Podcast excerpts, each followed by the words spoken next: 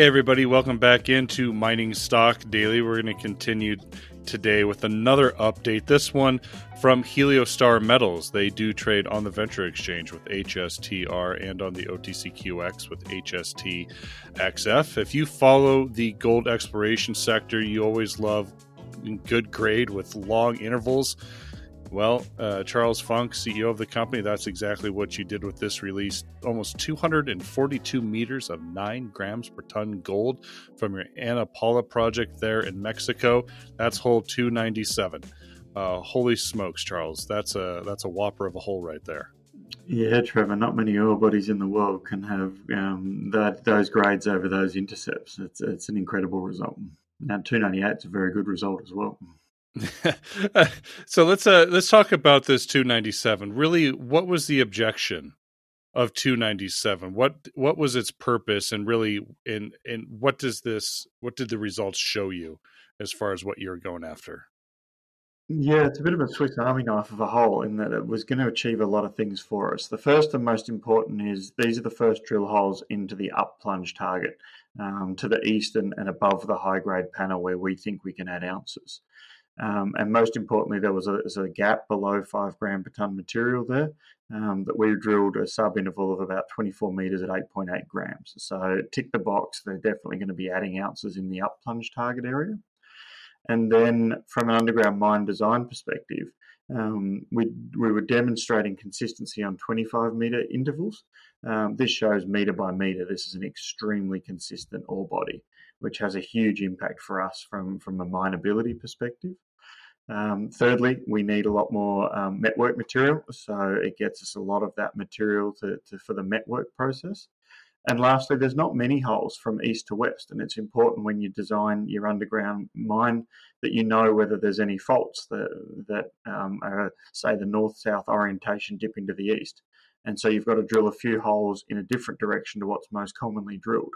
So it achieves a lot of things for us, um, but most importantly, it was a 33% improvement on what the model predicted um, for high grade material. And so that tells you that we're going to be able to add ounces and we should be able to lift the grade in that area on that drill hole. That's hugely impactful. Yeah. Uh, so there was a couple different intervals in here throughout that uh, 242 meters, Charles. Uh, mineralization appears to be kind of starting out at uh, 43 meters depth, uh, but there's you know once you get to about that 200 level, that's where you it seems like you really get into the juice of it. There's 35 meters of 23.6 grams per ton, another about 10 meters of 42.4 grams per ton. Um, you know, based on the on, on the on, on, the drilling you've done thus far, plus this 297, what do we know about the mineralization at depth? It seems to be higher grade at depth. Yeah, there's an, in, an incredible zone of, of spectacular grade um, deeper in the panel. Um, there was quite a gap in the drilling before we put that hole in, and we've showed the whole area. If you look at the figures, it's purple, and purple means greater than 10 grams per ton. It's exceptional. So the, the the most powerful thing about that is, you know, high grade drives really strong economics. So those holes show that it drilled out the bottom of the high grade panel.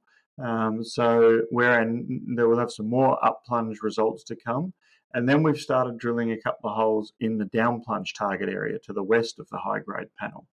And so we reported 305's got some really nice sulfide mineralization in it as well. So mm. we're hoping we can continue the success and have similar success down plunge as well, so that we can lift the grade within the panel, add ounces up plunge, add ounces down plunge. And that, that's what we thought was possible and so far it's looking quite promising for us. All right. Uh, you also reported hole 298, but before we kind of talk about hole 298, Charles, I do want to kind of give you give you the floor here about hole 297. I was able to go online and kind of, you know, after the news release came out and after I kind of picked my jaw up off the floor. Uh, you know, a lot of people called this, you know, a lot of respectable people called this hole a promotional hole. Uh, this is a hole that's been on the docks. I mean, we know it was coming, and in the cross section of previous news releases, you could see that this hole, or the assays were still pending. Uh, how do you approach this uh, when maybe you get those critics out there saying this was a promotional hole? Yeah, you're damned if you do and you're damned if you don't. We, we needed to drill this hole for, for the reasons that we explained. Um, it wasn't the first hole we drilled. I think it's the eighth hole, seventh or eighth hole um, that we've drilled. So, you know, it's a great hole in a great ore body um, that we needed to drill for our program. And it just happens to be extremely well mineralized and give us some great headlines. Yeah, I think it speaks. Very few ore bodies in the world can create those kind of intercepts. So it immediately puts it in a very rare echelon of gold deposits. Um, but it's really impactful for us. We've been very clear that this program is designed to change the Ana from an open pit with a lower grade overall grade to a high grade zone. And to do that, we needed an infill drill program. Um, we think it can add high grade. We also think we can volumetrically add high grade material. So we've been very clear on what we're trying to achieve. We think we're delivering quite well on that. And I think now we can start to look up a bit and maybe watch for the next six weeks as we start to introduce some of the growth targets. This ore body's open at depth. It's got some other nice little pods in it that we think within the broader low grade halo that might be underground mineable and some nice exploration targets. So we've been very disciplined to say, here's what we're going to deliver on the high grade panel, and we've had the good fortune that so far it's coming true. Um, and now we can start to lift our gaze and demonstrate that why we think we can grow beyond the high grade panel. But you know, not many ore bodies can deliver exceptional. It's the consistency of the grade in this that that that hole demonstrates, and it's incredible. Yeah. Okay, so let's talk about hole 298. I mean, any that's a respectable hole in itself. It just happened to be released the same time as uh, hole 297. Uh, hole 298 was 104 meters of 6.14 grams per ton gold. That included almost 20 meters of 15 grams per ton gold. Tell us about hole 298 here, Charles, and, and the meaning behind this, because this was uh, a little bit of a step out, it seems like, at depth. Yeah, so same pad as 297, um, testing some other gap zones. If you look at the figure on the graphic, you can see it's, it's lifting high grade more shallowly and it's pushing high grade more deeply than the model. So really encouraging that deeper part of the hole um, in the grade that that's returned. So again, yeah, as you said, adding volume. Geologically, we actually think is there another sort of feeder into the into the panel coming from that area, so we'll have to step out. Um, but yeah, yeah, to be able to consistently drill 100 meter intercepts at five to eight grams, to be able to drill you know 50 meter intercepts at 10 to 13 grams, you, you, it, it speaks to a consistent wide zone that we're growing at the margins, and that's pretty exciting for what will be a resource update in November. Yeah, it's going to be a really exciting November, but you've got a lot of assays still pending here. Uh, holes 299, 300, 301, 302. Uh, it's actually up to 305 now that I'm paying closer attention here. So there's a lot of you've, you've, completed a lot of drilling, and so talk to us about kind of presenting this information to the market when it becomes available. Like it sounds like it's going to be a steady uh, release of news with drilling uh, results here up into when you really need to crunch down those numbers for the resource update. Yeah, so we re, we laid out our rescoping plans um, in April, and if you go back to that press release, you can sort of tick off the the milestones that we're achieving. We our next release will be an update on the first underground mine design for the project. Um, for for people who are new to the project that have a P, has a PFS on an open pit, but we think this core makes a much more profitable, capital efficient underground mine. And so we're working on the previous model, the current resource without these new holes um, to show that mine design, and we'll have that out in July.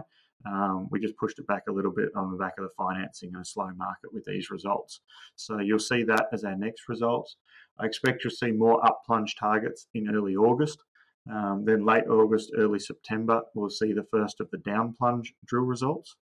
We'll have in late September to early October the, the network focused on the high grade underground. And then that's all going to feed into a resource update focused on the underground potential um, in November. So they're the key deliverables for the rescope. They're all very material catalysts for us. If we can demonstrate bringing high grade forward, that's hugely impactful. If we can get a better network number, that's hugely impactful. And clearly, these results are.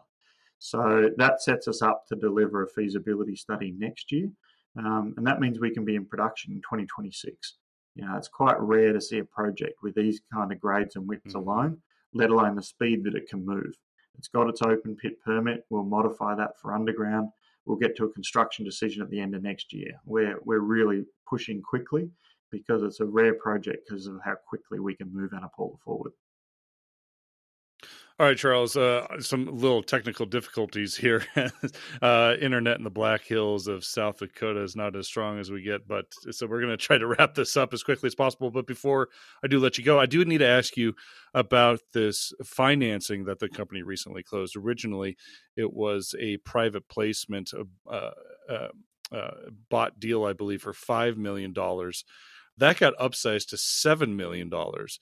Uh, Charles, as a shareholder of the company, that was involved in uh, placement with Heliostar before Ana Paula. Uh, this was something that actually caught me by surprise here as a shareholder. So tell me a little bit about where this uh, this financing came from, the timing of it all, and why the company decided now was a good time to uh, to you know add to the coffers of the of the company. Yeah, so I think there's there's two parts of it in, in a market that's still, despite the gold price, um, still a bit soft from an equity side. Um, when good shareholders suggest um, that, that they'd like to, to top up their investment, you definitely listen. We took the view that we needed to raise in the second half of this year anyway, um, and the market would have known that or started to track that that becomes clear, and we all see the pressure that puts on stock prices.